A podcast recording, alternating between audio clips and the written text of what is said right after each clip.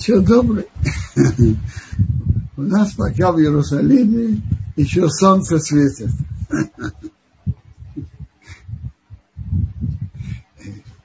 У нас сейчас недельная глава дворы. И всегда недельную главу дворим читают в субботу перед девятым ав. А в этом году будет суббота, что читает главу дворы. А на исходе субботы мы переходим в день девятого ава, в пост девятого ава. Скажем несколько слов о недельной главе. Недель – это новая книга Дворим. Она особая книга Торы, что тут Моше сам говорит слова Бога. И он говорит еврейскому народу о том, что было с ним в пустыне, и говорит о, об ошибках, которые были в пустыне. Говорят, что умные люди учатся на ошибках. Хорошо учиться на, ошибках других, хотя бы на своих ошибках.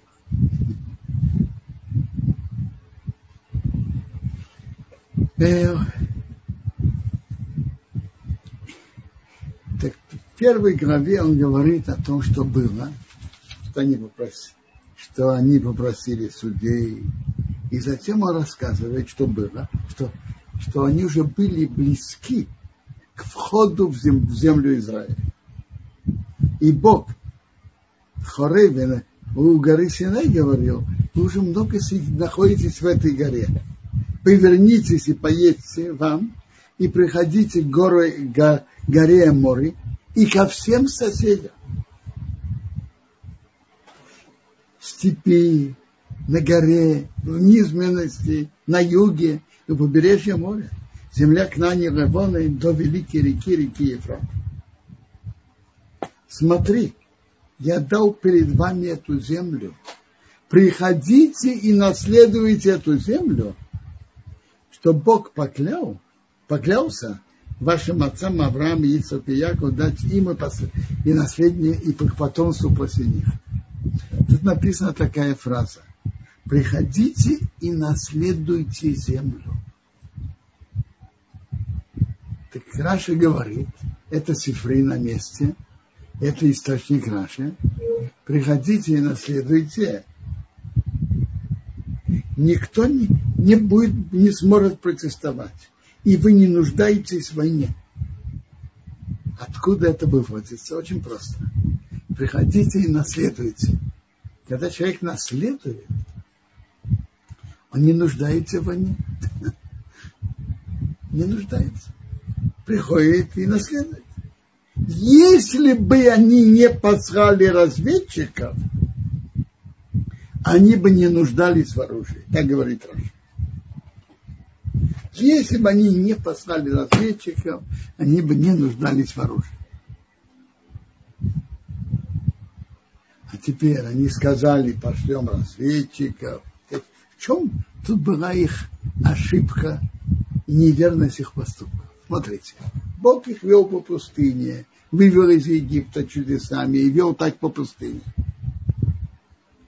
Если бы они не проявили инициативу, что мы хотим выяснить и смотреть естественным путем, как Бог их вел раньше, Он бы их вел и дальше. И вел бы так в страну. Что было бы там? В стране, возможно, Бог бы перевел их на более естественный путь. И тоже с помощью Бога и чудесами. Но проявлять инициативу, пойти естественным путем, когда Бог вел их чудесами по пустыне, была большой ошибкой. И которая последствия привела к тому, что они разведчики их напугали. Крепко э, богатырями, жителями, жителями страны. Чем-то то, что они сказали, это была правда. Но надо же понять, они не, не шли занимать страну своим богатырством, своим геройством, своими силами. Бог их вел. И они должны были на него полагаться. Как он их вел раньше, будет вести дальше. Само проявление инициативы было ошибкой. Но задается вопрос, почему же они сейчас нуждаются, нуждаются в войне? Нуждаются в оружии, нуждаются в войне. Почему? За то, что они плакали, они были наказаны. Их оставили на 40 лет в пустыне. Все это поколение вымерло в пустыне. Так их наказали. Откуда же берется новое наказание? Что сейчас они будут нуждаться в войне и в оружии. Откуда это наказание? А? Ответ очень простой. Есть гемора в трактате Макот. Десятый лист. Омараву, омарабе баравуне, омаравуне. Рабабе баравуне говорит от имени Равуне. А некоторые говорят, Омар Авуны, Омар Эберозо, Минатейре, истории, Минаневим из пророка, у Минаксувим из священных писаний. בדרך שעוד אומרי צרר בו מליכין נישאי, попути что человек хочет идти, ведут его, Бог с небес ведет его, по какому пути? По пути, что человек выбирает. Человек выбирает, или народ выбирает, поколение выбирает. Пути, что человек выбирает, ведут его. Так если бы они не проявляли инициативу и шли бы дальше, надеясь на руководство Бога, Бог бы также их ввел в страну и отдал бы в их руки жителей страны Хананиан без войны и без оружия когда они проявили инициативу, послали разведчиков, хотели идти своим естественным путем. Ну, Бог сказал так, вы хотите идти естественным путем занимать, идите этим путем. Надо знать. Что, то есть это правило, которым Бог ведет людей, ведет народ по пути, что человек хочет идти, Бог ведет. Надо знать, что даже когда они заняли страну с оружием и с войной, под руководством еще Бину, были, были с ними большие чудеса. Но все-таки это была война. Это была война, пользовались оружием.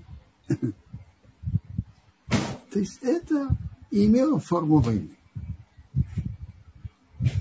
Если бы они не послали разведчиков, то, то все было бы по-другому.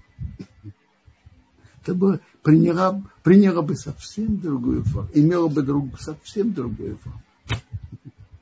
То есть это не наказание, это следствие. Не наказание, это просто следствие. По пути, что человек хочет идти, ведут его. Это очень, очень большое правило. Знаете, многие говорят, я вообще-то хотел бы, в Советском Союзе говорили, я бы, конечно, хотел бы соблюдать шаба, хотел бы соблюдать митцвот. Это не только в Советском Союзе. И многие так говорят. Хотел бы идти по пути Торы соблюдать. Вы понимаете, такие условия, такое положение, такие трудности, такие помехи.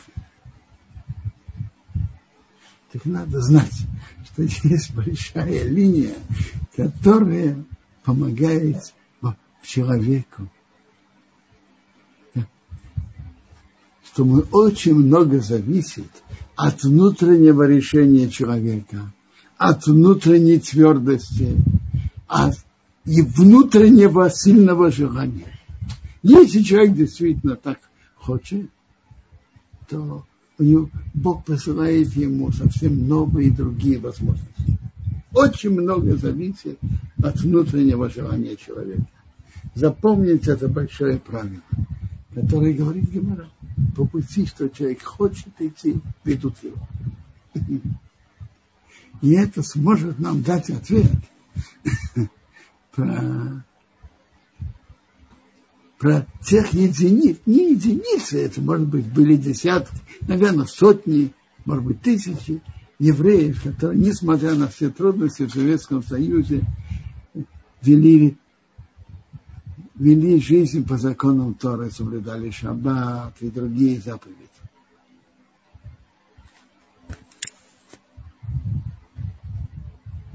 И что если человек действительно хочет идти этим путем, то Бог его, Бог его ведет. Очень много зависит от внутреннего решения, от преданности, от, от его внут, внутреннего сильного желания. Так как мы сейчас находимся прямо перед Шаббатом, а после него будет 9 ава, поговорим о 9 аве. Во-первых, 9 ав стал днем траура. Когда?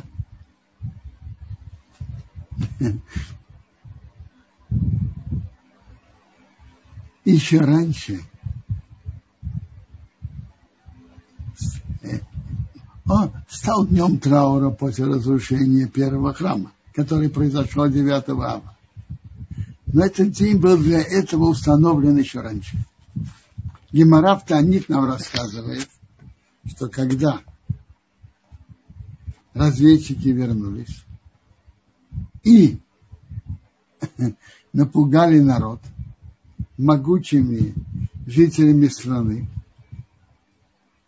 которые богатырями, так народ в ту ночь плакал. Так Гемора продолжает. То есть они вернулись 8 ава и рассказали семьям, и те плакали. Они плакали ночь 9 ава. Бог сказал, вы плакали напрасно, а я установлю и вам день плача на будущее поколение. То есть, если, если евреи зас, заслужат наказание, то это будет 9 ава.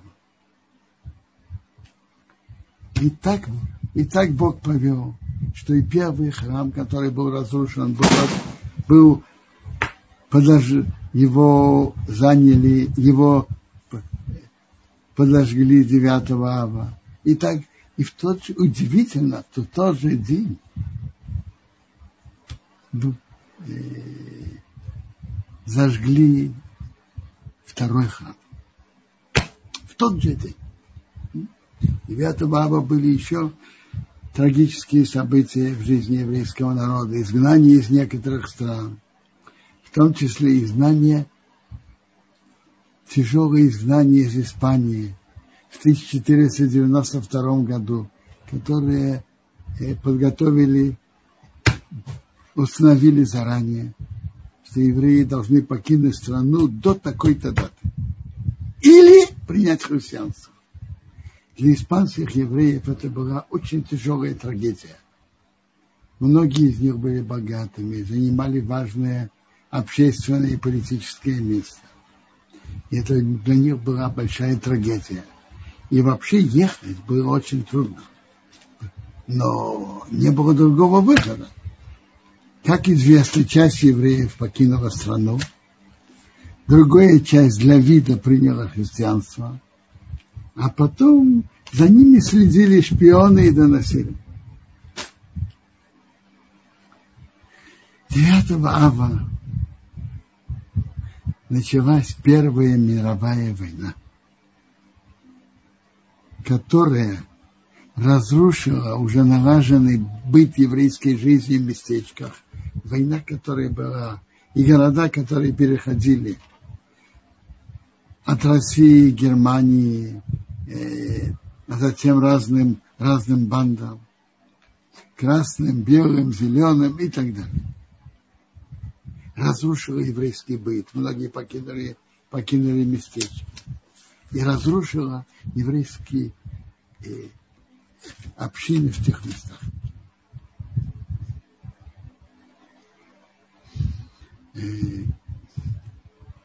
То есть 9 ава, который был установлен из-за этого, повторился, повторялся трагическим днем в течение истории.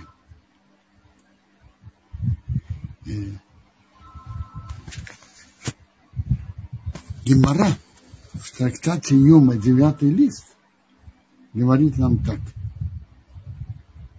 Почему был разрушен первый храм и почему был разрушен второй? Первый храм был разрушен из-за идолопоклонства, разврата и из-за проливания крови. Три самых тяжелых преступления, за которые полагается смертную казнь за нарушение их, и за которые еврей должен быть готов отдать жизнь, чтобы не нарушить. Магарал из Праги, я это видел в комментарии на Перке, а вот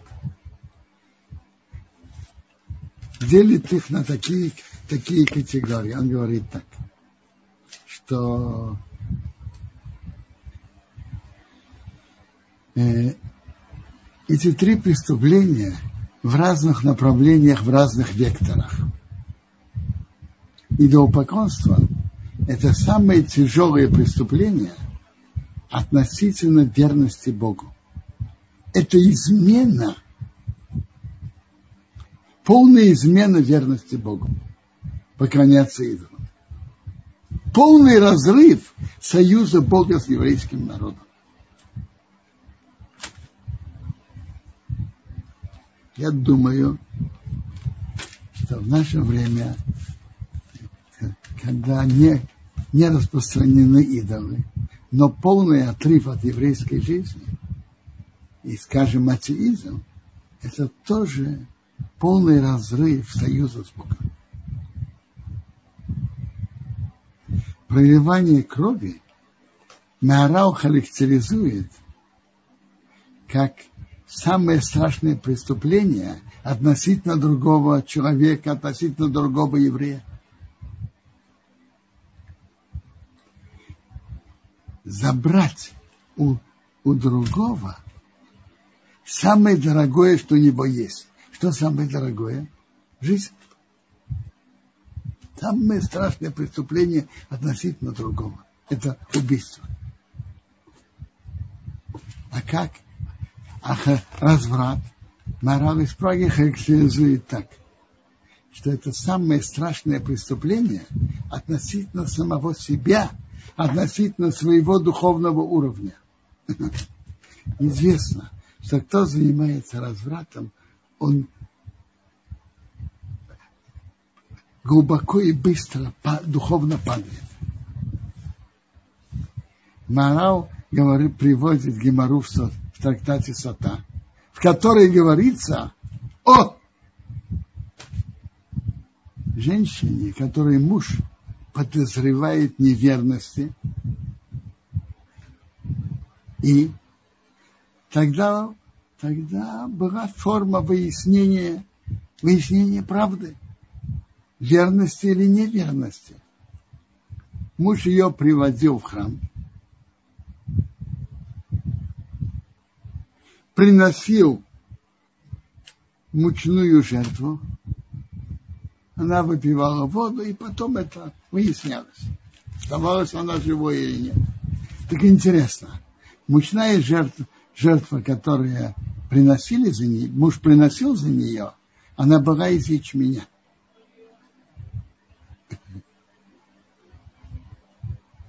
Талмуд выражается об этом так она поступила, то есть дала мужу возможность ее подозревать. Она поступила как скотина, как животное. Поэтому ее жертва, она еда для, скота. Ячмень, пшеницу едят люди, ячмень едят животные. То есть разврат это самое, если можно так выразиться, самое животное, самое скотское нарушение.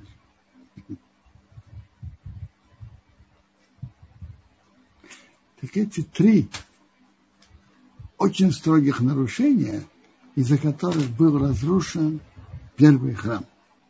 Я повторяю, за идолопоклонство, за, разврат и за проливание крови. И, как я уже сказал от, от Марава, идолопоклонство – самое страшное преступление в нарушении верности Богу союза с Богом. Убийство – самое страшное преступление относительно другого. А разврат – самое страшное преступление относительно своего духовного уровня. Относительно себя. Это наиболее скотское преступление.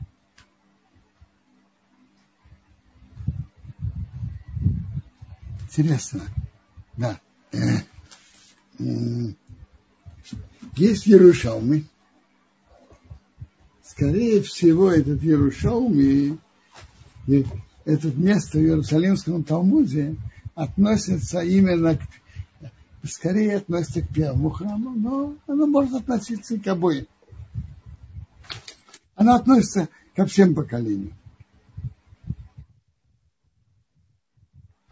Рабхуне Раби Ермиатими Рашмуа Баравиц, это в трактате Хагига. Рабхуна Раби Ермиатими Рашмуа Баравиц говорит так. Мы находим, что Бог был готов уступить евреям на идолопоклонство, на разврат и на проливание крови. А то, что они отвергли Тору, не готов был простить. Бог готов простить им за идолопоклонство, за разврат и за проливание крови, а то, что они отвергли Тору, не готовы им простить. Где это написано? В пророчестве великого пророка Ермияу, которого Бог выбрал, чтобы он пророчествовал, был последним предупреждающим перед разрушением первого храма. Там написано так.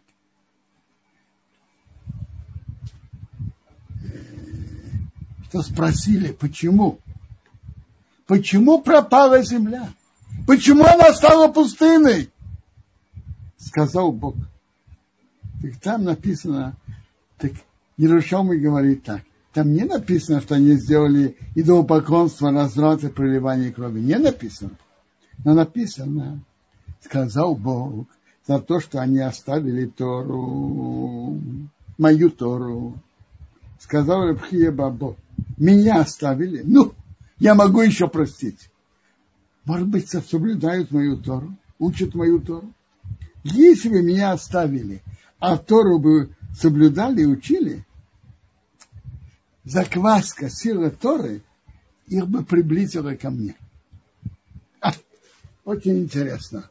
Почему вдруг Иерушалми говорит про разврат и проливание крови не не написано в этом ответе Бога, что Бог сказал, почему. Спро... Все спросят, почему земля Израиля стала пустынной? Почему? Он сказал, оставили то. Так интересно, Иерушалмы выражается так. За идолопоклонство, разврат и проливание крови не написано. А написано, потому что оставили Тору. Если бы они не оставили Тору, то закваска, сила Торы их бы вернула к хорошему. То есть, если они изучали Тору, это бы их исправило. И спасло бы положение. Тут видно так, что они знали причину разрушения страны. Что это эти три страшных преступления. Идолопоклонство, разврат и проливание крови. На что, на что говорит Иерушалм? При всем этом, если бы они учили Тору, это способы положения. Потому что сила изучения Торы может исправить, исправляет народ. Но было идолопоклонство, разврат и проливание крови, а изучение Торы не было как надо. И поэтому земля стала пустой. Тора – могучая духовная сила, которая может исправить и изменить человека, и изменить поколение. И это то, что Иерушалми нам говорит. Что при всех преступлениях, которые, страшных преступлениях, этих трех, которые тут указаны, если бы изучение Торы было как надо, то разрушение страны, изгнание народа бы не произошло. И потому что изучение Торы бы их спасло и исправило.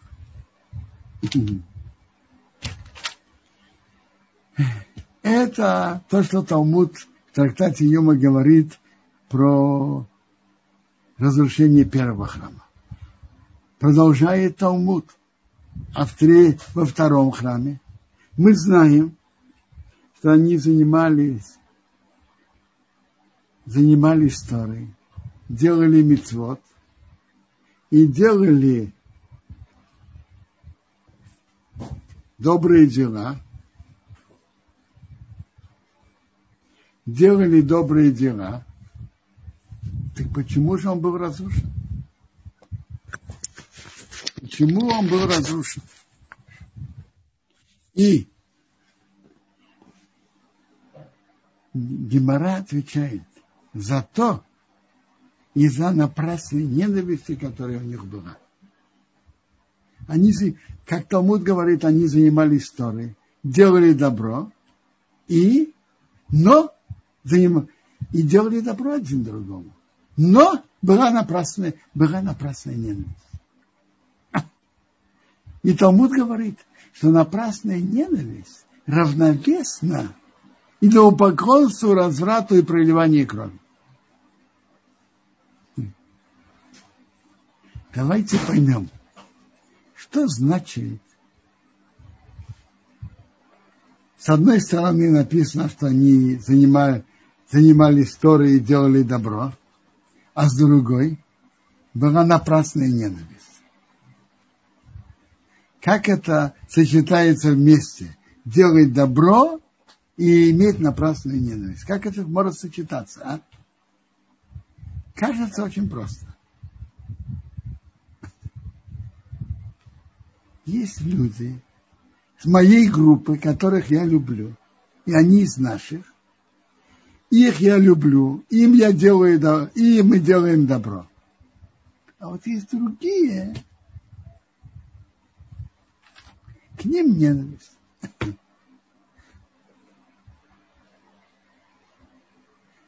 По Торе надо любить каждого еврея.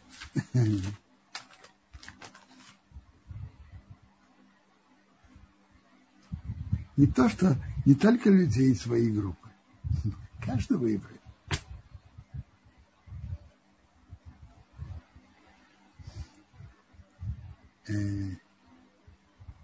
Это есть причина разрушения второго храма, напрасной ненависть, которые нам надо исправить.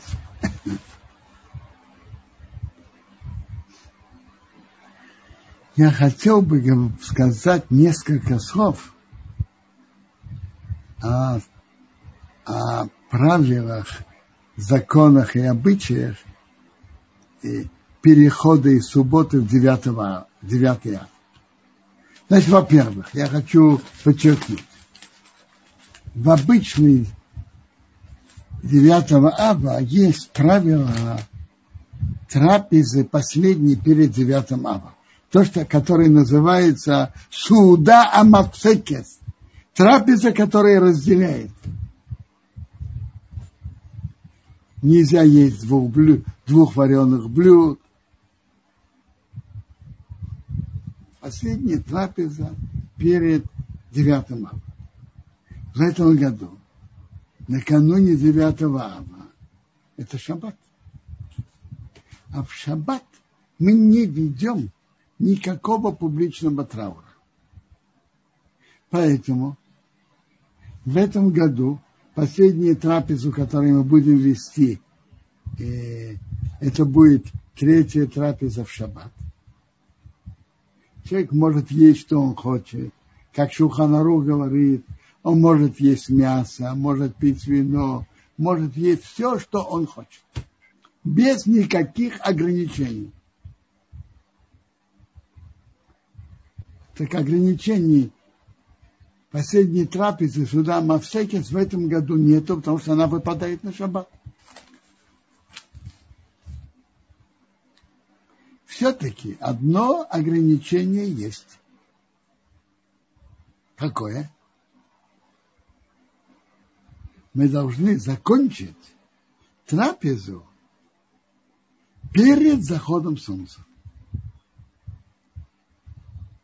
Каждый шаббат мы затягиваем трапезу после захода солнца, и многие затягивают до темноты.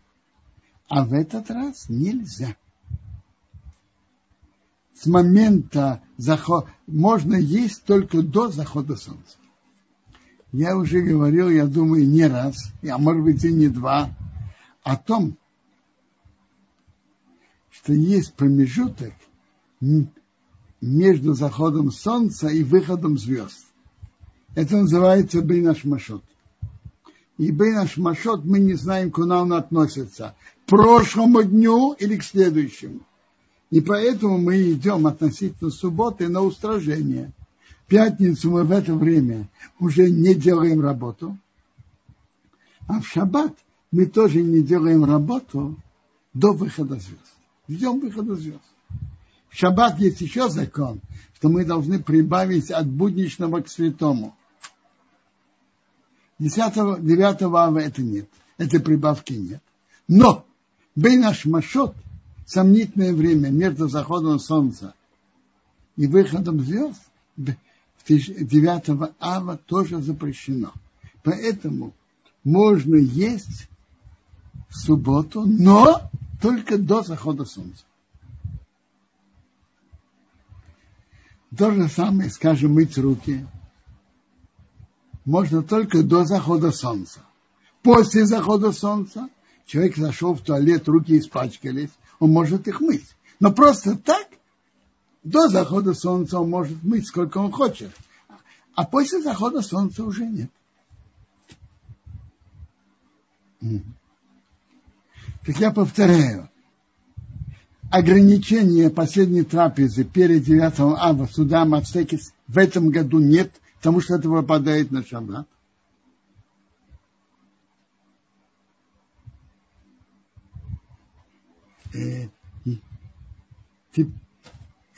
Теперь, я, и, дорогой Рабдония, на ваш вопрос я, я разберу. Теперь, единственный вопрос, который остается, э, люди, единственное, что есть единственное, что есть вопрос, что, можно, что по многим мнениям можно еще делать после захода солнца в шаббат, это знаете что? Оставаться в кожаной обуви. Потому что снять кожаную обувь из-за девятого ава, это как проявлять публичный траур в шаббат. А это нельзя. Публичный траур в шаббат мы не проявляем. Когда же мы снимаем кожаную обувь? Поским приводят, когда у человека выходит шаббат. Он говорит, Борух Амавдел бен Кодыш у него шаббат уже реально вышел, и у него тоже вышел, и он снимает, и тогда он снимает кожаную обувь. Если человек, э, если человеку удобно идти в тапочках, и в них можно идти и в шаббат тоже. Если человеку удобно идти в тапочках в шаббат. Я, мне, например, намного удобнее дома идти в тапочках, чем в обуви. Поэтому можно, когда человек захочет, поменять обувь на тапочки и быть так в шаббат. Тогда нет вопроса, когда он должен менять обувь. Он уже давно поменял. Кто кто идет в кожаной обуви, то когда у него выходит шаббат, он говорит Боруха Мавдио и снимает кожаную обувь. У нас, например, в Бейткнесете, поэтому начинают молитву раньше, чтобы снять, сказать Боруха Мав. Э, у нас в Бейкнесете, я ошибся, наоборот, молится Марив позже, позже, чем обычно, чтобы человек успел снять кожаную обувь, если у него особая одежда в шаббат снять, одеть одежду будничную. Он говорит Боруха Мавдио бен Кодыш Вахол, благословен, который разделил мир святым и будничным, снимает кожаную обувь, снимает субботнюю одежду и идет в Бикнес. Равданиел поднял вопрос насчет Авдалы. И это очень верный вопрос. Что насчет Авдалы? Значит, в Авдале есть несколько частей. С самого начала мы говорим псуким. Иней, Кел, еще оси и другие положи, э, другие псуким. Это вообще выпадает. Это вообще не говорят в, в эту, э, на выходе этой субботы. Потому что, во-первых, Авдала переносится на завтра, на выход 9 ава. Мы не можем делать Авдалу на выходе субботы. Когда делаешь Авдалу, надо же выпить, выпить этот бокал вина. А пить 9 ава нельзя. Поэтому мы не можем делать Авдалу. И Авдала переносится на завтра. После выхода 9 ава мы делаем Авдалу. Теперь, какой, как, какую часть Авдалы мы говорим? Значит, во-первых, псуки мы не говорим ни на исходе субботы и не на завтра. Суким говорят эти предложения, вначале мы говори, говорят только на выходе субботы, для хорошей субботы. А в 9 ава вообще запрещено говорить Тору, учить Тору. И эти псуки мы не говорим. Это, не вес, это веселые псуки. Мы этих не говорим. А на завтра это, это мы говорим только на исходе субботы. На завтра мы это не говорим. Затем, в Авдале мы говорим, значит, псуки им вообще выпадают, их не говорят. Саму Авдалу мы делаем на завтра.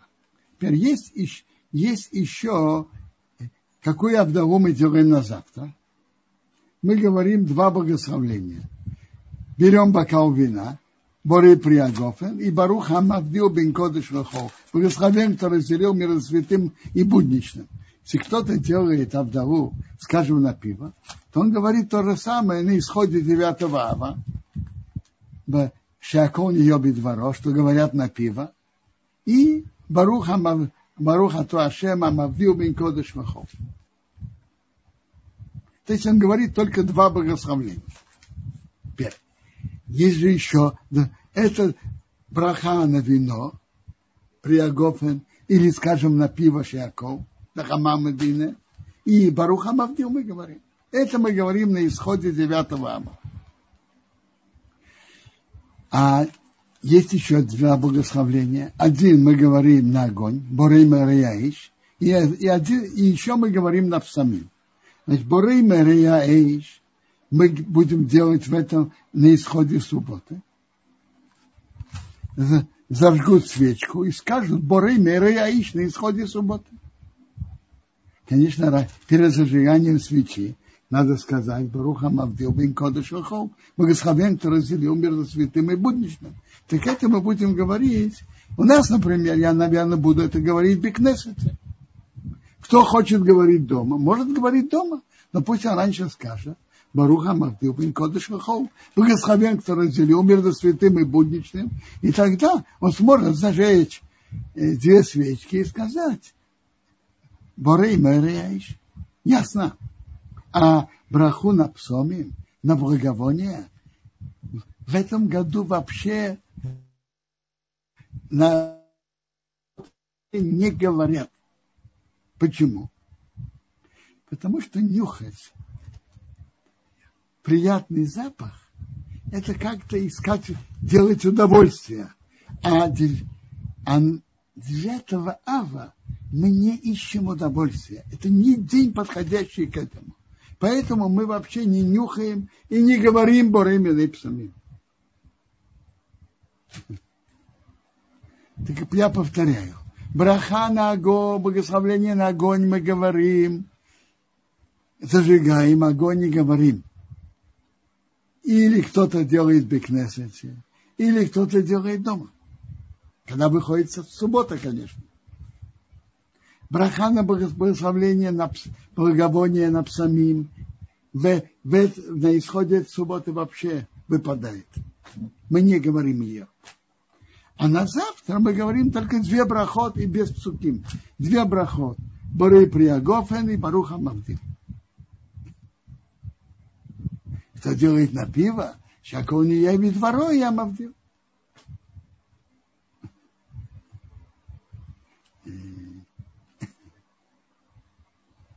Пока все ясно.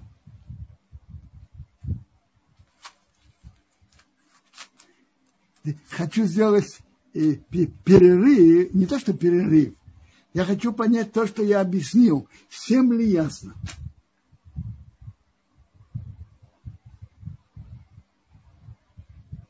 Хорошо, всем ясно, замечательно. Поднимается другой вопрос. Это, слава Богу, решение вопроса для здоровых людей, которые, слава Богу, могут поститься и постятся. 9 ава. Так они делают Авдалу на бокале вина или на бокале пива на исходе 9 ава вместо того, что вы говорите на исходе субботы Авдалу, говорят на исходе девятого.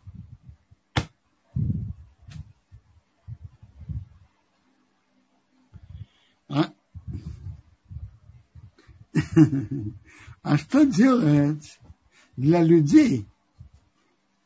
Что делать для людей больных, слабых, пожилых, которые по состоянию здоровья не могут поститься.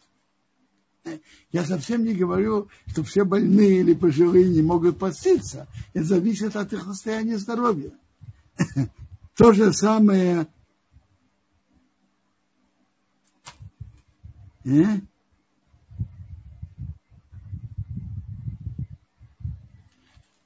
То же самое. Я, я только отвечаю на вопрос и нам счет Борим Иш. Говорят на свечу.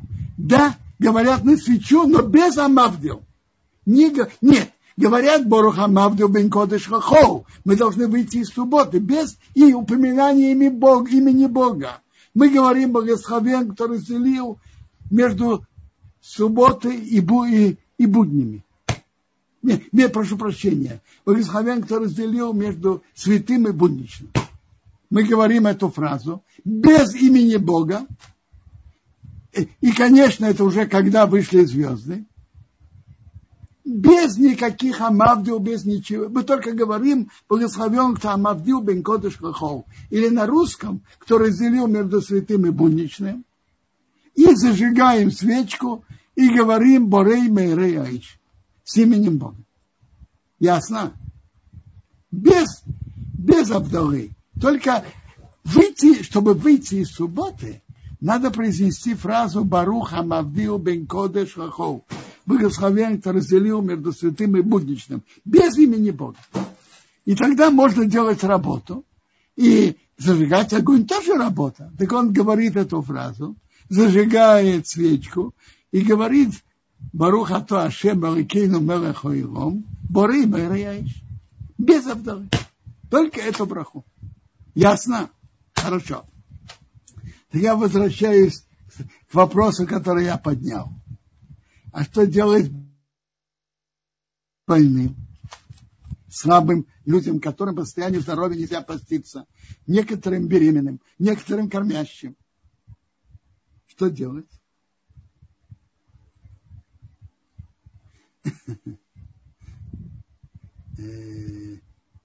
что им делать? Так плоским говорят, что они должны сказать Авдову перед тем, что они собираются есть.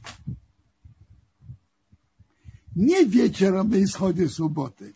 Они же собираются есть, как правило, люди на завтра, я не знаю, в 10, 12, час, два, каждый по его состоянию здоровья. Когда ему надо по состоянию здоровья есть, он говорит о и говорит о и после этого ест и пьет. На что делает Авдову? Обычно принято делать Авдову тоже на вино. Но мы же находимся в 9 ава. 9 ава пить вино это не подходит этому дню. Поэтому Авдалу мы делаем так, так Араб Ильяшев сказал, что надо делать на хамар Медине, местный напиток. Что такое местный напиток? Например, пиво. Местный напиток. Например, пиво. Не на вино. 9 ава мы не едим, не пьем вино. На местный напиток, на пиво.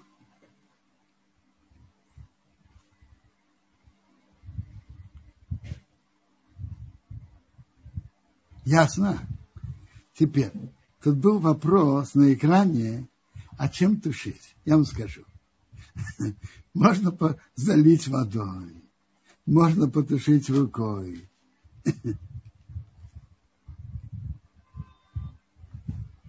Кафе или чай. Смотрите, это должно быть хамар медина, местный напиток. Некоторые делают на кафе. Некоторые делают на кафе.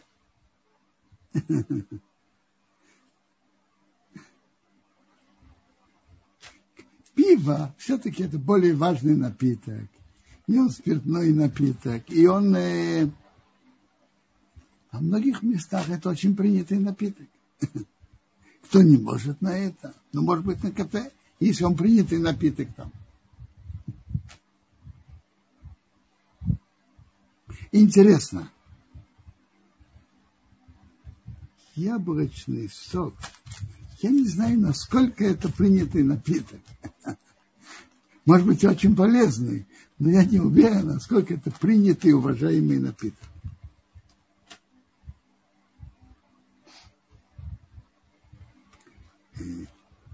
Есть кто делает на чай, но я думаю, кафе это более принятый напиток, чем чай. Если уж делать на подобное.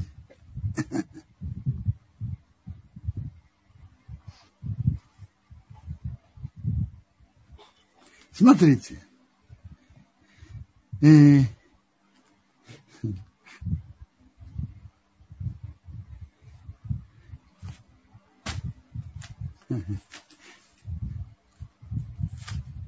есть кто делает, смотрите,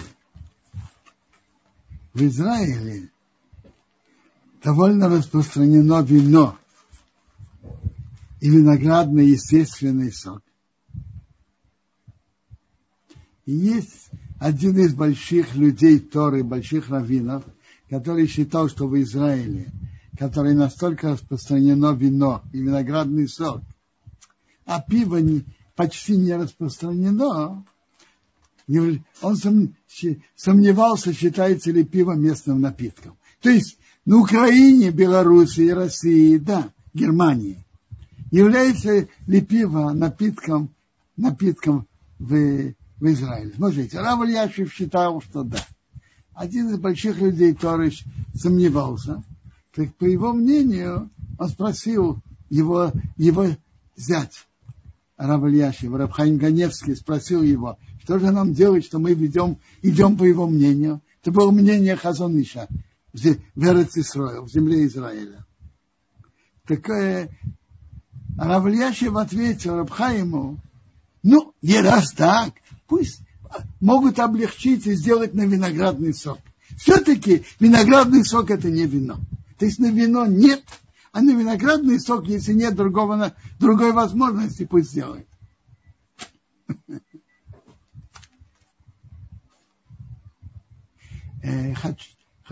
Теперь, дети до бармитвы, девочка до басмитвы, Поским говорят, что они едят и пьют без Абдалы. Дети до бармитвы едят и пьют в, в это 9 ава без, без Абдалы. Хочу сказать еще замечание.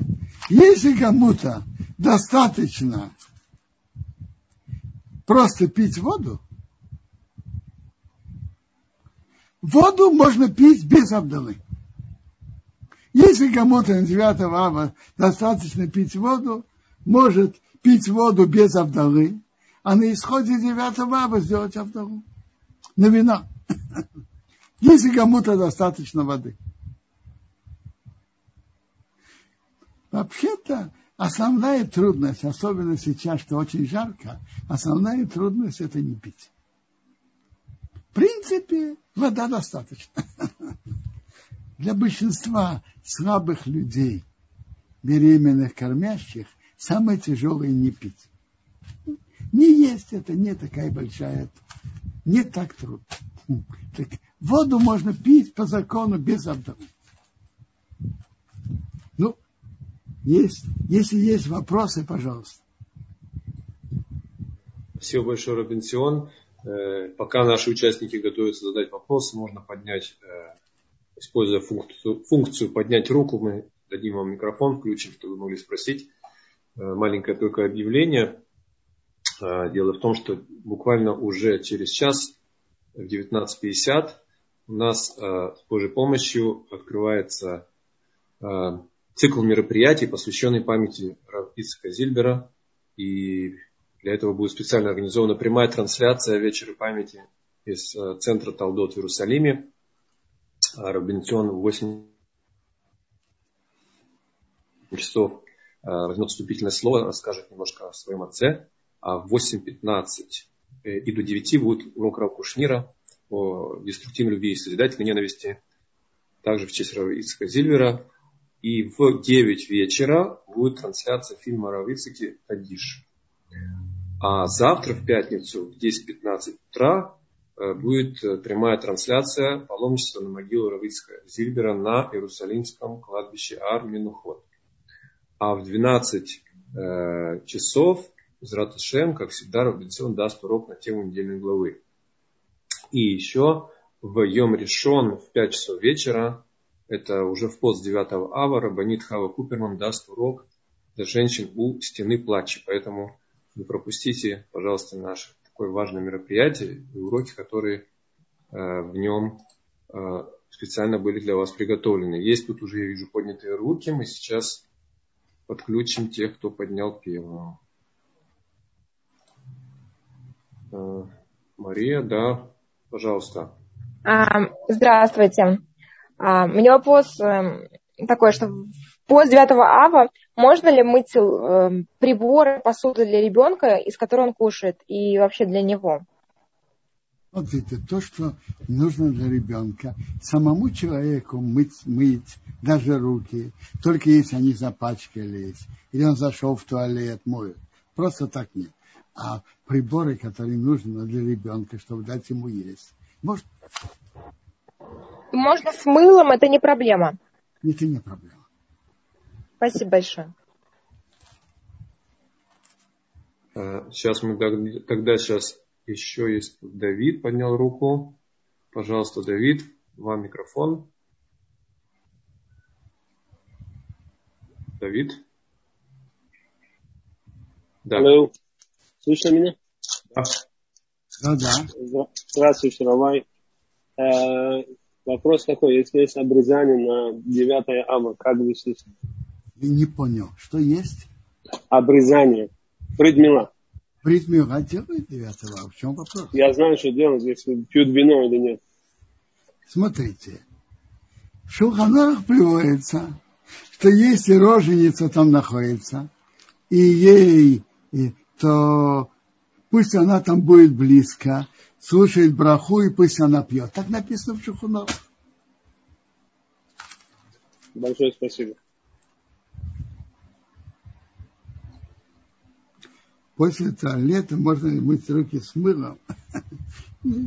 Смотрите, мыть руки надо, но с мылом нет, нет ведь такой э, насущной необходимости.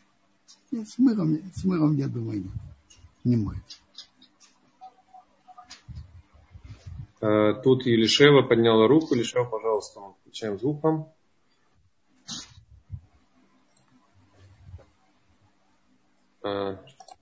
Так, давайте еще раз попробуем.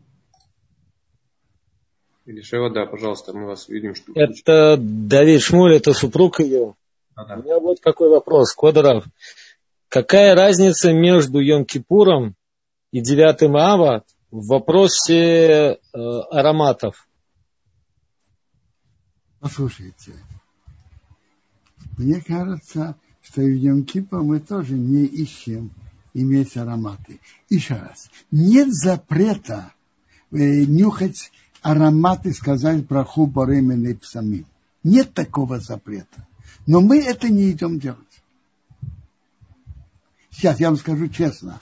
Я сейчас видел про 9 августа. Вы спрашиваете про, про Йом-Кипур. Секунду.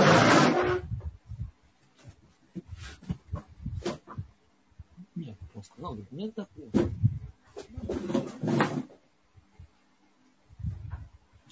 Сказал, нет запрета. Тогда не сейчас.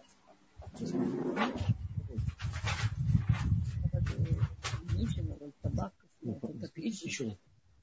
Нет запрета. Пожалуйста.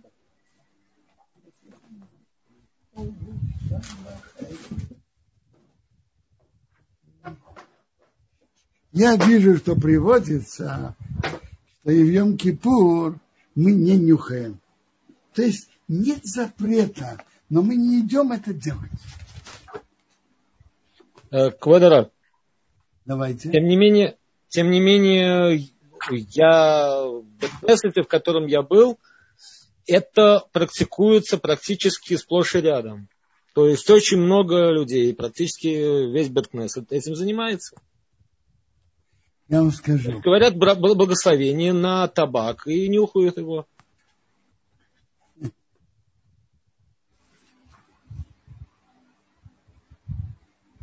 Да?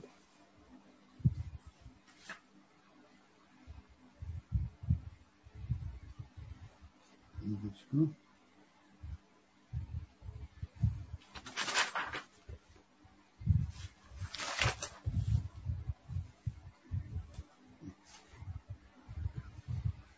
No.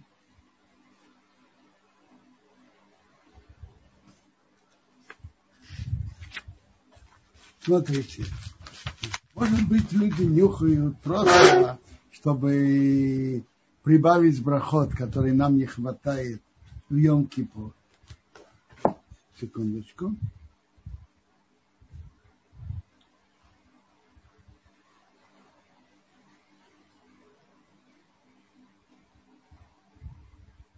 Э, а, секундочку, я таки открыл, я вам скажу, я открыл, Шах говорит об этом так.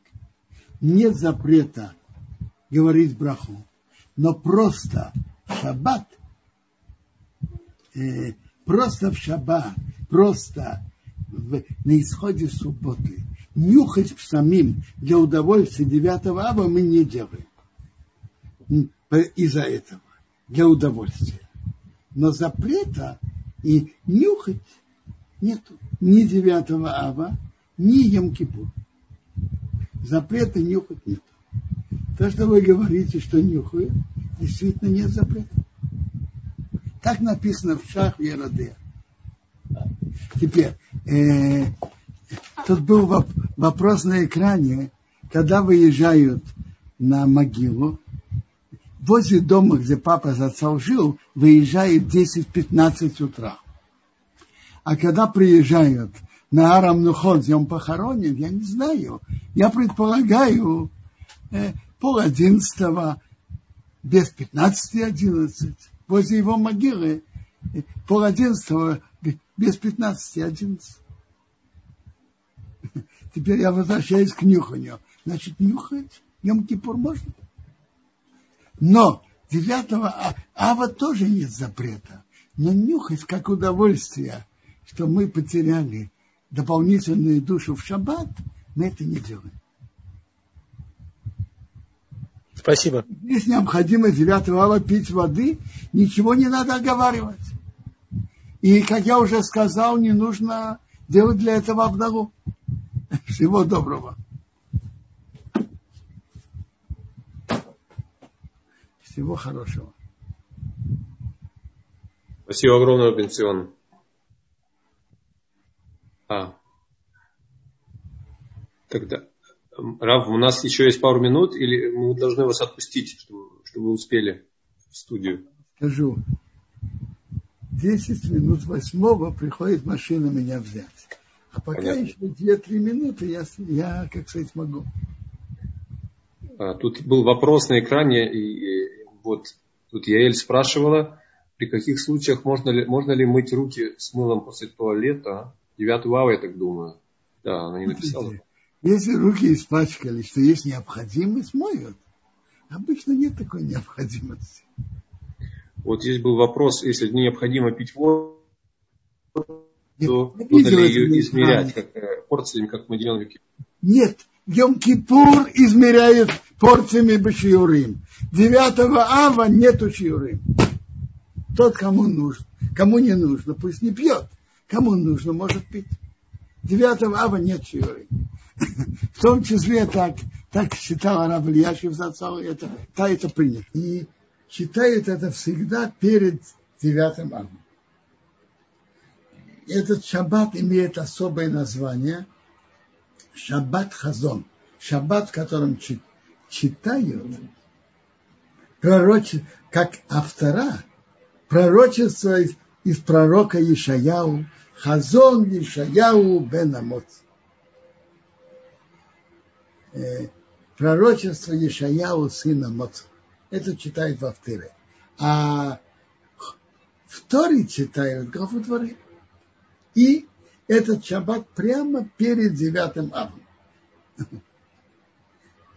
В главе дворы Моше Рабейнун, Моше наш учитель, рассказывает перед евреями заново то, что было в пустыне, и выговаривает их за то, что было сделано неверно.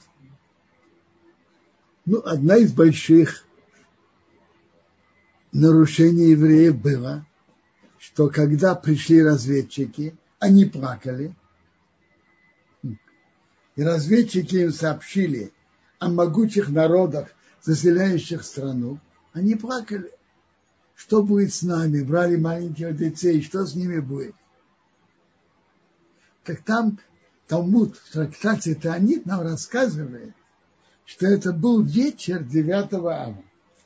И Бог им сказал так, вы сейчас плакали напрасно.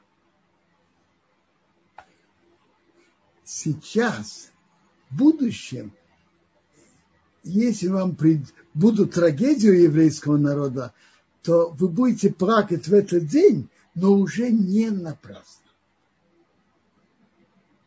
И это было, было и поэтому с небес так было, чтобы, разруш... чтобы в ту ночь, что они плакали в пустыне, чтобы произошло разрушение первого храма, и через 490 лет разрушение второго храма.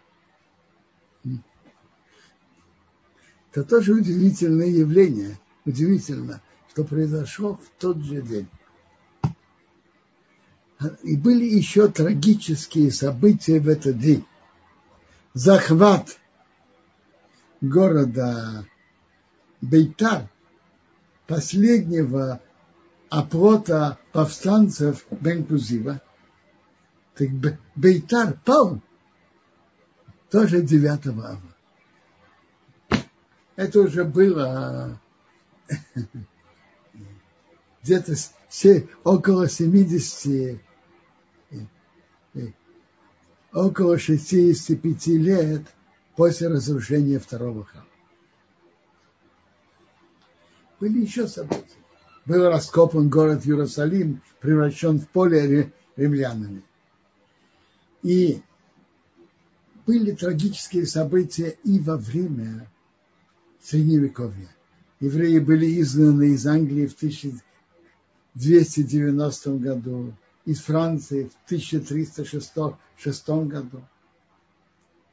Евреи в Испании жили более лучшим, э, если можно так сказать, устроенной жизнью. Они участвовали в общественной жизни, занимали места, общественные поста, политической жизни. И в 1492 году король Фердинанд и королева Изабелла приняли решение изгнать. Кажется, они дали срок три месяца. И три месяца закончились 9 марта. Им давали ультиматум. И ставили их перед выбором. Или принять христианство, или покинуть страну часть, большая часть евреев ушла, покинула страну, несмотря на все опасности, которые их могли ожидать в дороге. И часть осталась, для вида приняли христианство, надея, а внутренне хотели оставаться евреями затем за ними следили. И если находили, что они выполняют еврейские обычаи, их сажали в тюрьмы, пытали в судах инквизиции и сжигали. И многие из них тоже были сожжены в том, что нашли, что они остались верны еврейству, и они э, погибли говоря Шма Исроил в своих устах. Была тяжелая трагедия для, испанского еврейства. Начало Первой мировой войны, которая разрушила жизнь еврейской, жизнь в Белоруссии, Украине, Литве, Латвии, Польше, она началась с 9 августа мне рассказывали люди, которые, помню, папе рассказывали, я тоже слышал от людей, что сидели, читали кино и объявили о войне и о, и о мобилизации.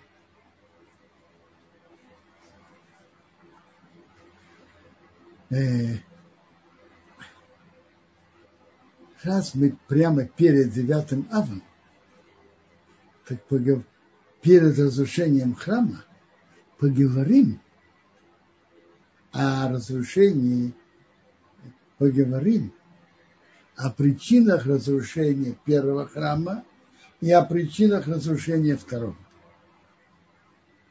Талмуд в трактате Юмы, девятый лист, говорит так.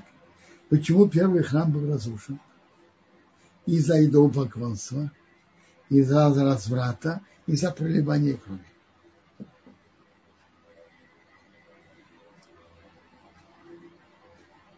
Это три самых страшных преступления. На Араб из Праги в комментарии на, на перке Авод классифицирует их по трем векторам. Идолопоклонство – это самое страшное преступление – относ... нарушение верности союзу с Богом.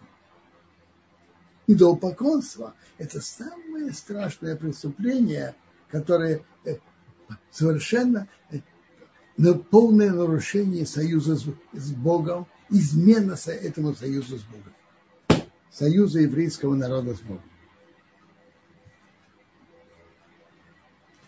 Наверное, атеизм – и полный отход от еврейства. тоже как отход от полного союза, полный отход от союза с Богом, подобен этому. Проливание крови – это самое страшное преступление относительно другого человека, другого еврея. Забрать у него самое дорогое, что у него есть – жизнь. А разврат он классифицирует как самое тяжелое преступление относительно своего духовного уровня. То есть человек, который занимается развратом, он духовно падает. Э, из трактата, в трактате Салта говорится о человеке, а, прошу прощения, о женщине, которой муж подозревает в нарушении супружеской верности. И тогда э, в определенном случае, когда есть основания этого подозрения, не просто так человек подо... имеет право подозревать жену.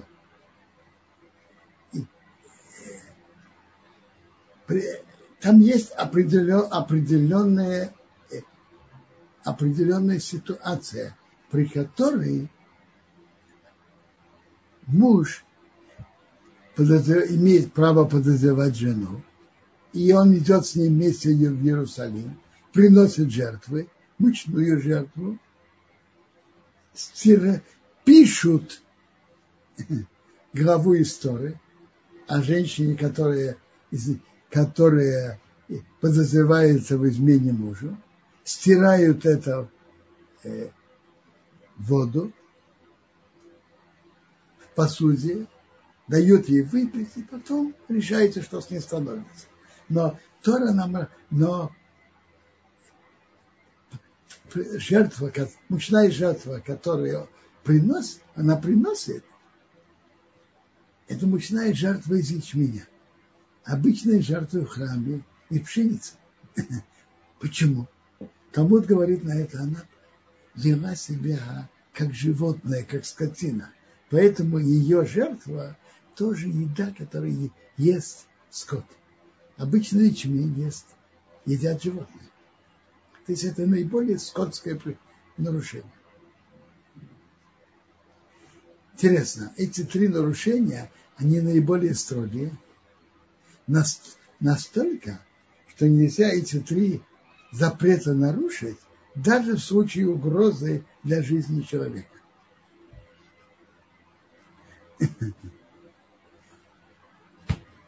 Каждый из нас должен быть готов отдать жизнь, чтобы не, не совершить одно из этих нарушений, ни, ни идолопоклонство, ни разврат, ни проливание крови.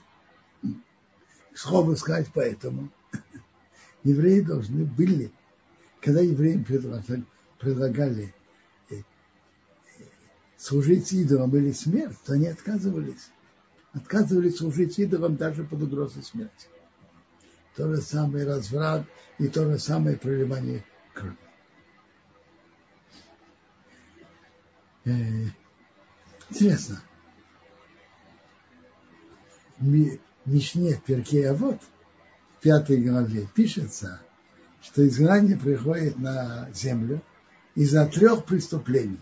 Идолопоклонство, разврат и проливание крови и нарушение святости земли Израиля в год Шмиты. Очень непонятно, почему и как э, нарушение святости земли, Израиля в год шмит, Шмита. И обрабатывание земли входит в одну категорию вместе с такими тремя страшными преступлениями, за которые полагается смерть или карет, и за которые еврей должен нарушить, отдать жизнь, но не нарушить. Шмита не входит в эти категории, за нее не полагается смерть, это мецва, есть запреты, есть, есть повеления, но они входят в эту категорию. А? Я видел в Гимаре И еще более ясно, в Торат Коаним на Ваикру, они говорят так, что соблюдение шмиты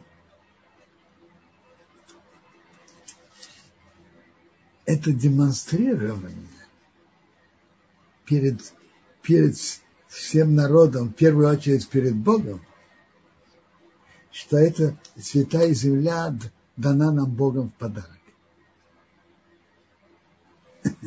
А мы только арендари.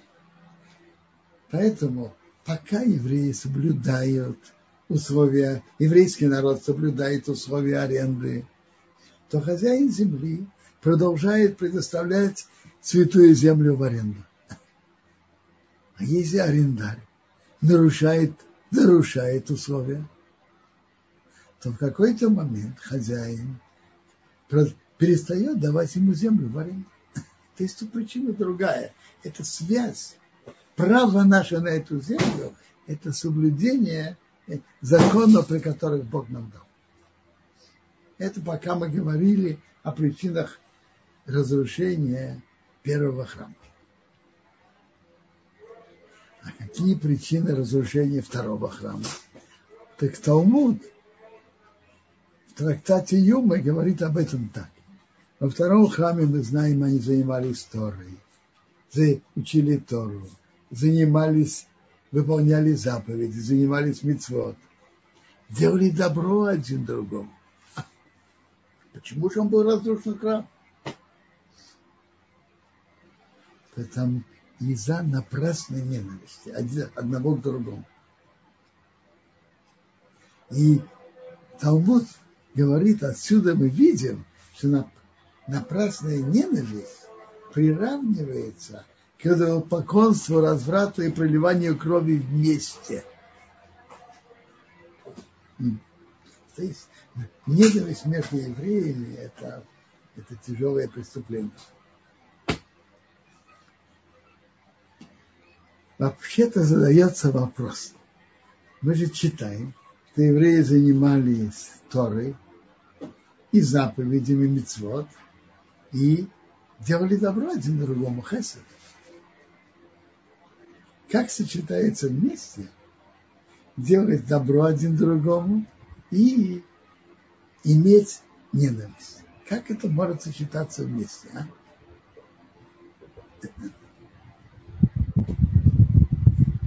Говорят на это так. Конечно, они делали добро один другому. Но есть, как говорится, ты из наших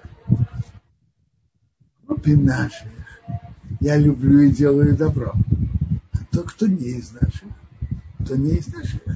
Есть нет. Есть кто-то из наших, кто-то не из наших.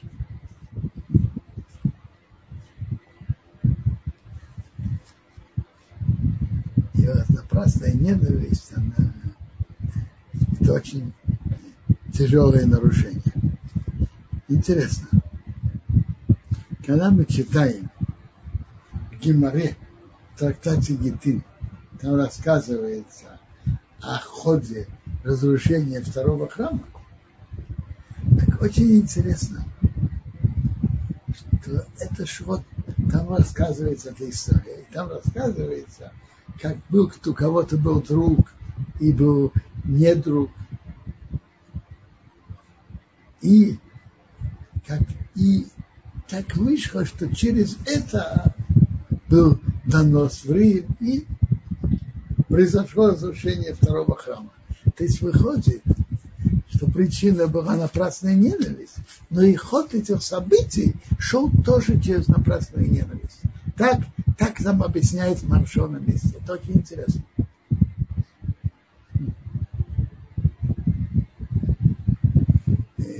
Марал из Праги говорит интересное определение. Он говорит так, что в первом храме было присутствие шхины, были чудеса в храме, были урим и тумим, которые можно было спрашивать и получить ответ. Была свет, особая святость в храме. Он был разрушен из-за нарушения из-за таких нарушений, страшных нарушений, идолопоклонства, разврата и проливания крови, которые убрали святость. Убрали святость. Храм потерял, потерял свою духовную силу. Во втором храме уже не было такой святости, как приводится в трактате Юмы. В втором храме уже не было так. Не было Коин Году, который мог бы отвечать Урим Бетуму и, э, и давать ответы на вопросы, которые стояли перед народом.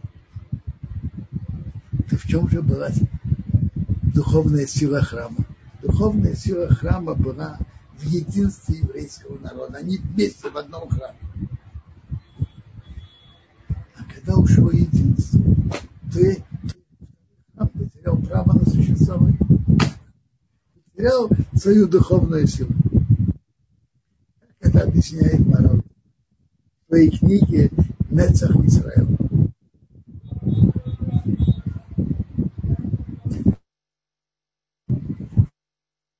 Thank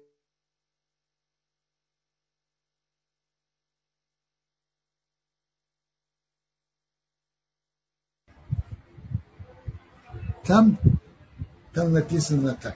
В первой главе седьмая Мишна. В Гимарете в Иерусалимском Талмуде написано так. Что Бог был готов, написано так, у пророка Ермияу. Аума овдо орец. Аума овдо орец. Почему пропала земля?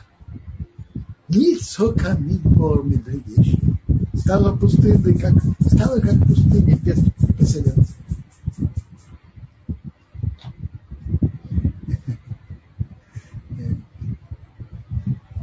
Ваеймер Ашем, сказал Бог, а озвом, а озвом эстейроси ашанасати бекирбом. Они оставили мою Тору, которые я дал среди них. Иерушалми продолжает так. Ара Авидезоре Вегюрарайс Ушвихус Доми Менксивкан. И за поконство, разврат и проливание крови не написано.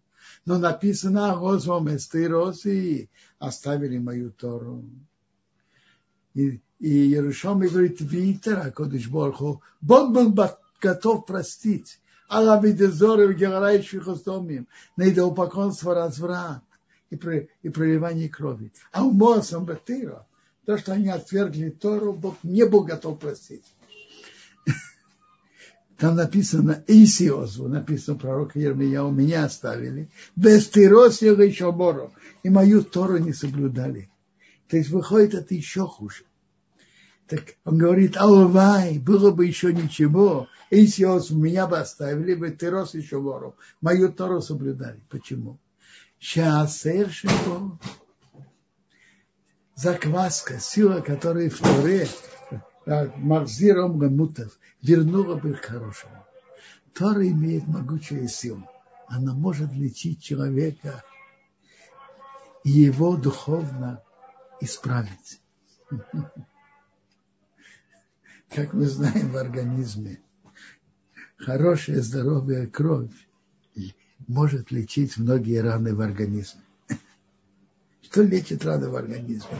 Хорошая здоровая кровь, богатая кислородом.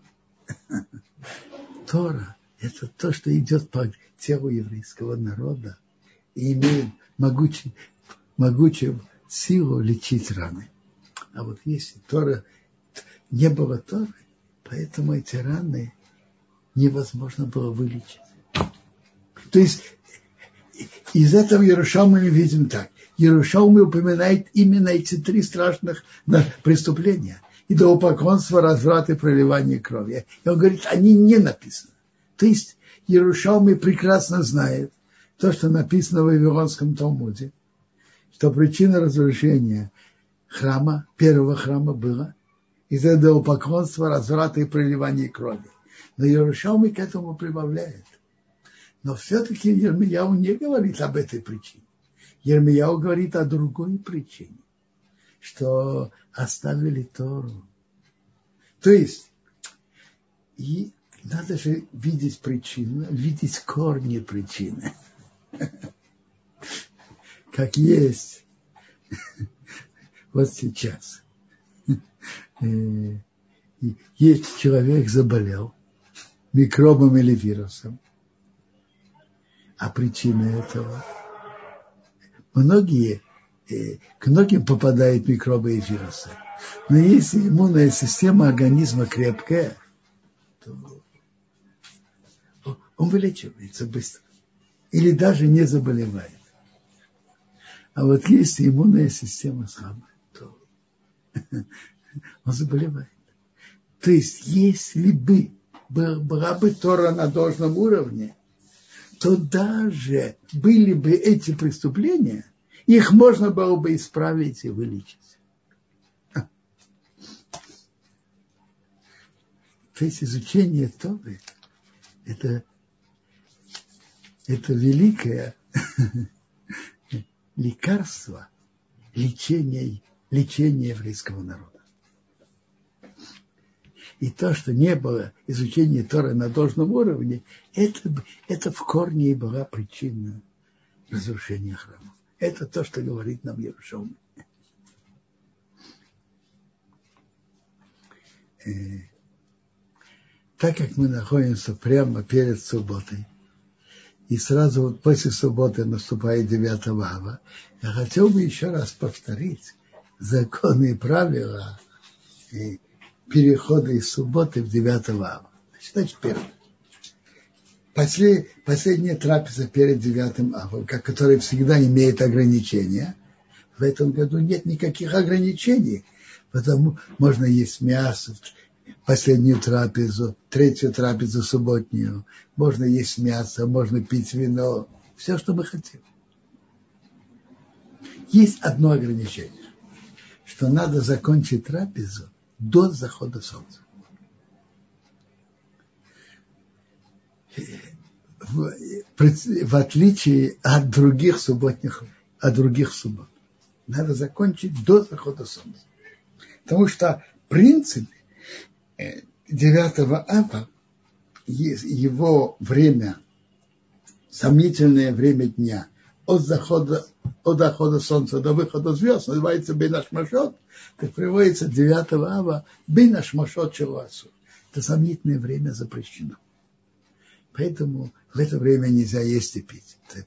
Соответственно, сомнительное время начинается с захода солнца. Значит, надо закончить до захода солнца.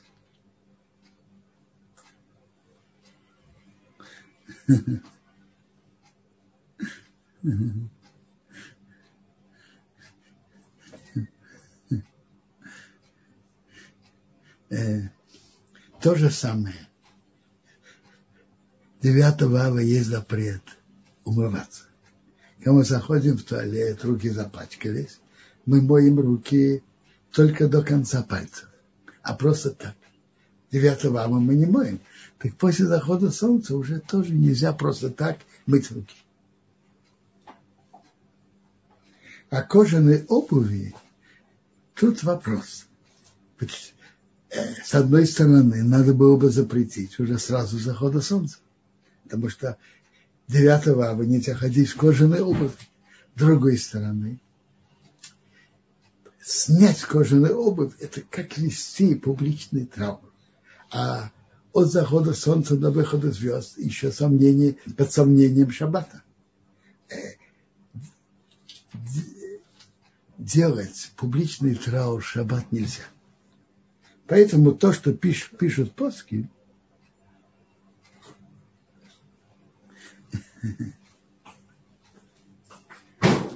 то, что пишут поски,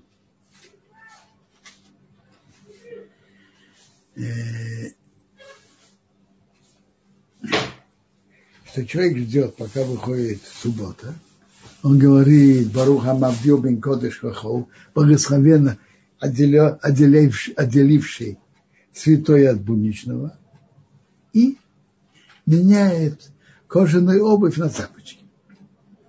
Есть мнение, Шами Залма назад, Ойербаха Зацал, что не просто когда у него выходит шаббат, а 30 минут после захода солнца, пусть он скажет Борхам Авдил, благословен отделяющий субботу от будничного и снял кожаную обувь. Вообще-то люди, которым приятно и удобно ходить в тапочках в шаббат, могут это сделать в любое время дня в шаббат. Мне лично намного приятнее ходить дома в тапочках, чем, э, чем в обуви. Э, можно ли постричь ногти перед шаббатом? Можно. Для кого? Кого с шаббатом можно постричь ногти? Пожалуйста.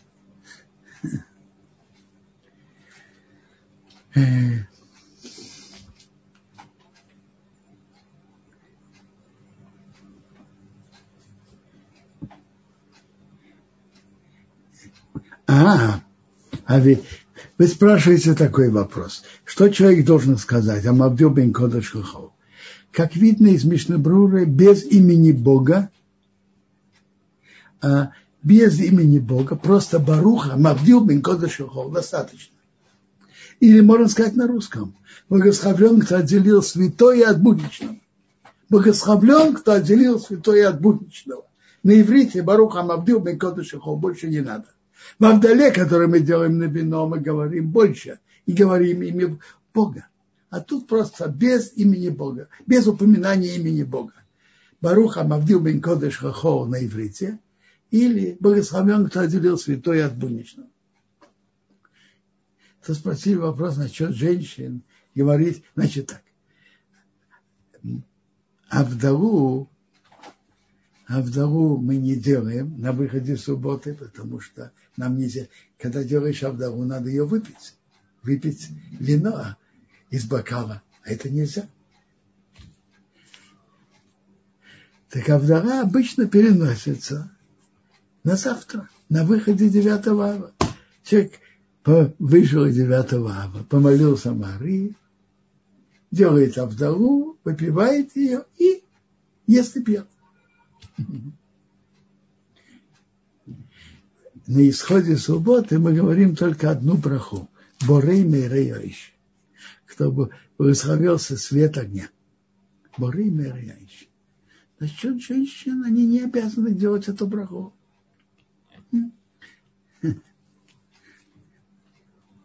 Кто-то хочет, да, слышать. Лучше, чтобы муж сказал эту браху, и жена услышала. Что еще? Теперь на псамим вообще не делают, так написано в Шуханарух. И причина написана в другом месте, это в Рамо уже написано, что человек меньше имел удовольствия 9 ава. Не то, что, что есть запрет нюхать, нюхать что-то ароматное. Нет такого запрета. Но это не, мы это не идем делать. Вчера был вопрос. Э, смотрите, этот, это выход субботы, как все другие. Женщина, которая всегда делает, может и сейчас делать. Это как все, э, как каждый выход в. Теперь, вчера был хороший вопрос. Э, значит, не то, что нельзя нюхать 9 ава, но идти искать нюхать мы этого не делаем. Э, был вопрос, а как насчет Йом-Кипура? Интересно, в Йом-Кипур, чтобы прибавить благословление, ведь приводится, приводится в законе 46 э, глава Орахаим, чтобы человек, чтобы человек говорил 100, по крайней мере, 100 благословлений в день. Так вопрос, что каждый день там человек ест, пьет, и, и, а вот что в нем кипур? Не хватает брахот? Так приводится, что он может нюхать и говорить брахот. Разумеется, когда есть какой-то перерыв, без перерыва это напрасное благословление. То есть приводится, что в Йом-Кипур да нюхают что-то. Потому что все-таки э, все-таки Йом-Кипур это другой день. 9 ава это траур. Йом-Кипур это не траур. Трапеза Мравамауки совершенно верно.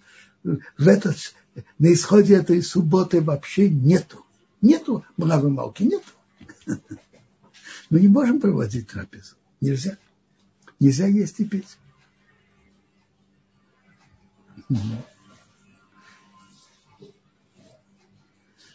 Э, был вопрос, э, так Авдалу, как я вам сказал, Авдала переносится на завтра. И говорят только две брахот, без, без, без псуким, которые мы говорим. И только две брахот. Бори Приагов. Он создал плод от виноградного дерева и Амавдил бен Кодыш Хоу бен Только две, два богословления. Подняли вопрос, а что делать людям, которым по состоянию здоровья нельзя поститься.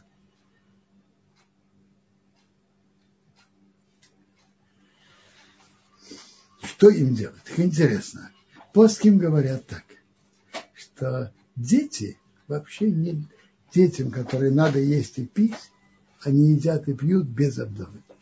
Детям, которые, э, которым надо есть и пить, они эти, могут это делать без обдовы. А что насчет больных? Беременных, кормящих, рожениц, которым по состоянию здоровья надо есть и пить. Они да, должны сделать вдову. Я только хочу подчеркнуть, если какому-то из больных, больному, или роженице, беременной, кормящей, достаточно пить воду, воду можно пить без обдовы. Так основа закона. Мы не, не привыкли пользоваться этим законом, но таков закон. Кому достаточно пить воду, может есть и, прошу прощения, может пить воду без обдовы. А если кому-то воды, вода недостаточно, надо сделать обдову. Вопрос на что? на вино 9 ава. 9 ава пить вино.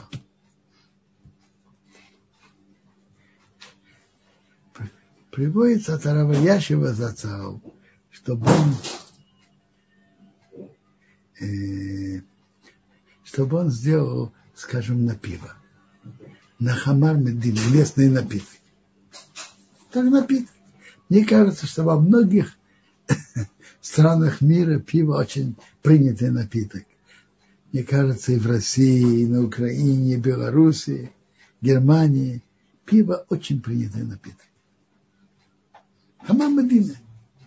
Э, слово хамам Мадина означает, вот здесь это вино, этим пользуется вместо вина.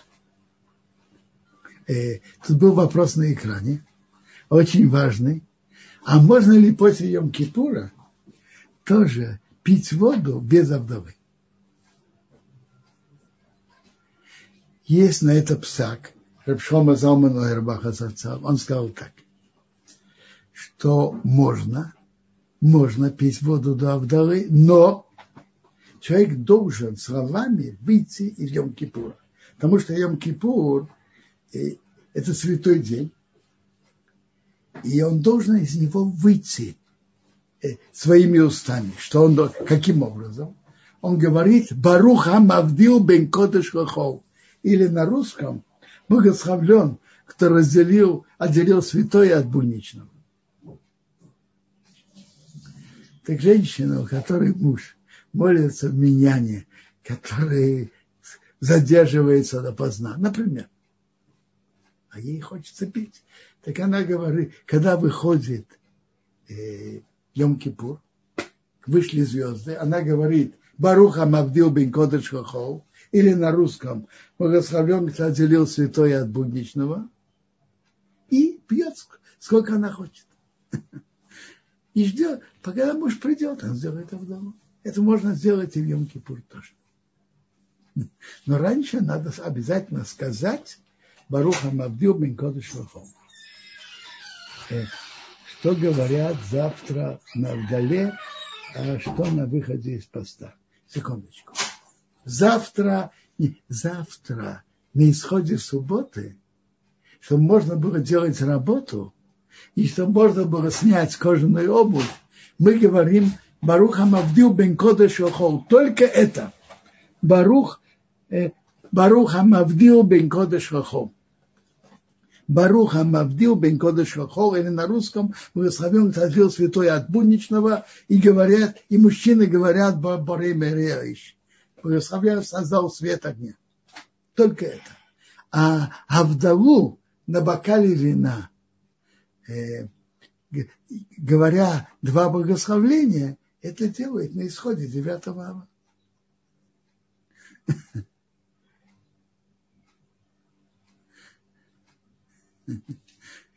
Тут был вопрос на экране. Я успел заметить один вопрос. Можно ли помыть голову шампунью э, для почета шаббата? Значит так. Приводится приводится так, что тот, кто всегда моет голову, волосы головы для почета шаббата, так говорит, на этом исходе субботы тоже может мыть. Первый вопрос, шампунью или без шампуня?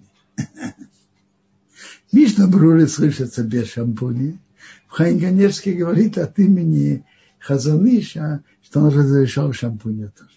Ну, кто хочет, может на это положиться. Какие еще вопросы? Робинсон, э, спасибо большое. Тут был да, вопрос. Да, только закончу. Это а... тот, который всегда моет волосы головы э, перед шаббатом. Да. Дальше. Пожалуйста, тут, вопрос. Да, да. Тут есть вопрос. Ашер поднял руку. Ашер, ой, слегка, это Арон. Арон, мы включаем вам звук, пожалуйста. Да. Арон, у вас получилось включить, подключить звук? К сожалению, наверное, нет. Хорошо, есть еще вопрос от Леи в письменной форме. Давайте. Уважаемый Робинсон, если девушка живет одна, родных нет, по состоянию здоровья поститься ей нельзя, нужно ли делать Авдалу? И второй вопрос, нужно ли вообще делать Авдалу? Спасибо, замечательный урок. И, еще раз. Даже женщина, которая живет одна, так, э, так, такой известный псак, что она делает сама Авдалу. Но она э, делает ее, знаете, когда? Не на выходе субботы, когда она должна есть и пить. Скажем, на завтра, если надо есть и пить на завтра, большинство людей вечером нет необходимости. Когда она должна есть и пить, перед этим она делает Авдалу. Моя мама зацал, когда папа сидел в тюрьме два года, я предполагаю, я не помню, я был маленьким, но я предполагаю, что она сама делала Авдалу. А где она будет слушать Авдалу? Где жила сама.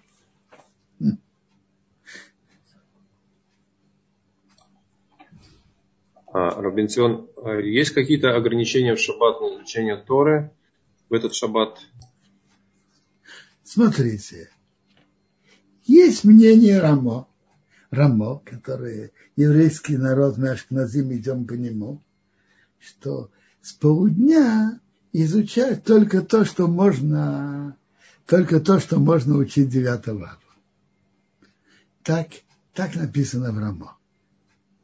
Но все-таки Мишна Брура приводит, э, и, и, да, даже когда это вот э, Мишна Брура говорит, что в шаббат определенно можно полагаться на мнение, что можно учить любое.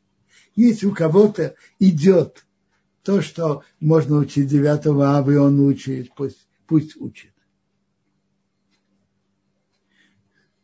А, а если не идет, пусть учит то, что хочет. Даже, даже если канун, э, накануне, будничный день выпадает накануне 9 ава. У кого идет учить то, что можно 9 ава, пусть, пусть это учит. А у кого не идет, пусть учит то, что идет. Так пишет Мишна Брура. Да, да.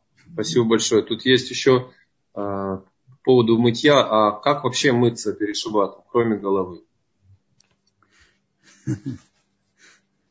Смотрите, э, вопрос о реальном состоянии человека. Есть, есть закон истины.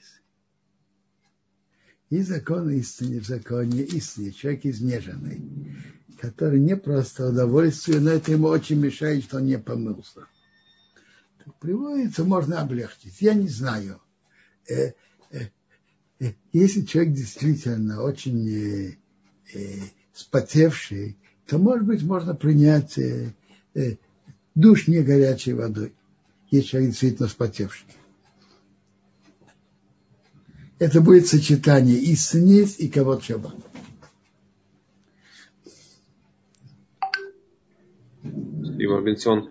Э, я так понимаю, Лея уточняла по поводу женщины, которая не может поститься, можно ли ей пить сок тирож, как обычно?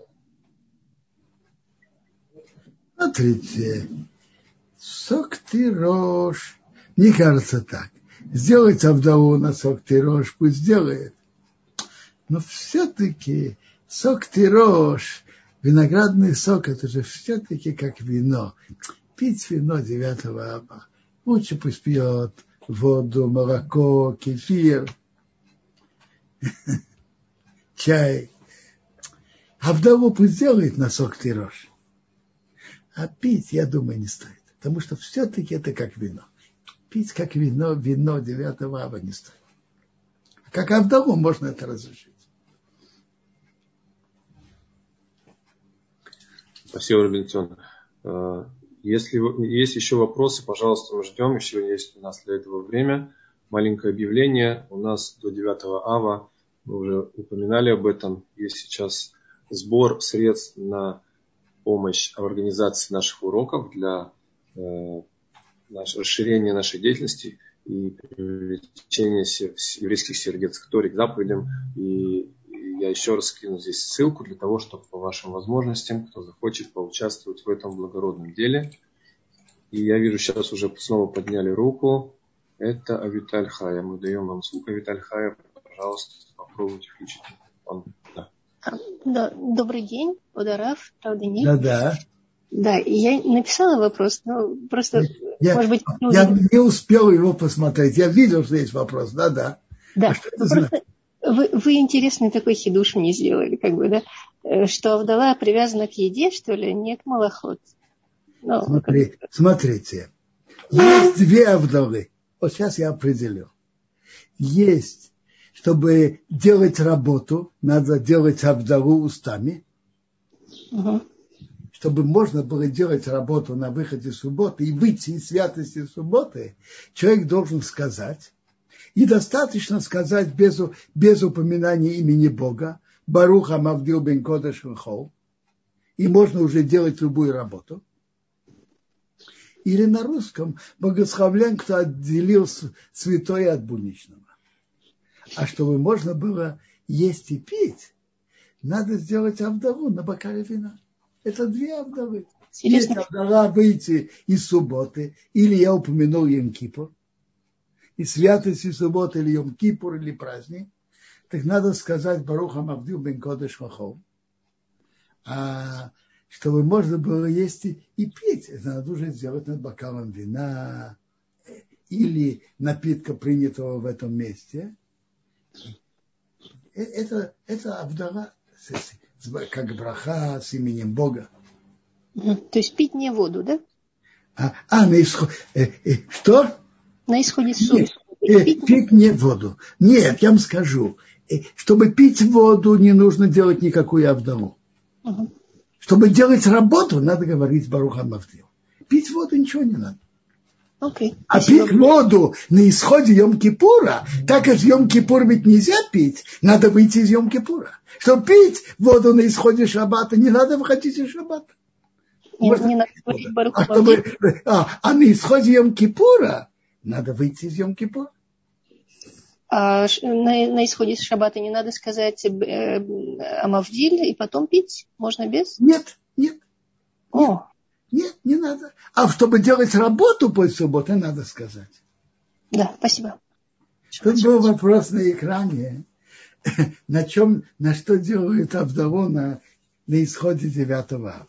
На исходе 9 ава можно спокойно делать на вино, на что человек хочет, вино, виноградный сок. И это даже легче, чем 9 дней. В 9 дней мы тоже на исходе субботы в 9 дней, в течение эти 9 траурных дней, мы говорим о вдову на вино. Если есть ребенок, даем ребенку, а если нет, выпиваем сами. А на исходе 9 ава спокойно выпивают сами. И есть еще вопросы? Робинсон, тут был вопрос от Елены по поводу, какие псалмы можно читать 9 ава. И можно ли вообще? Задали хороший вопрос. Но мне, к сожалению, нет хорошего ответа. Нет ясности в поске, можно ли читать 9 ава Тиелим или нет. Кажется, а больно, может быть, да, можно, а просто так читать Тиелим, это Тора, который мы не читаем 9 ава или да читаем, неоднозначность. Я не могу говорить то, что я не знаю. Спасибо большое. Винсент, тут Инна, Инна хочет задать вопрос. Пожалуйста, ваш вопрос. Да, да.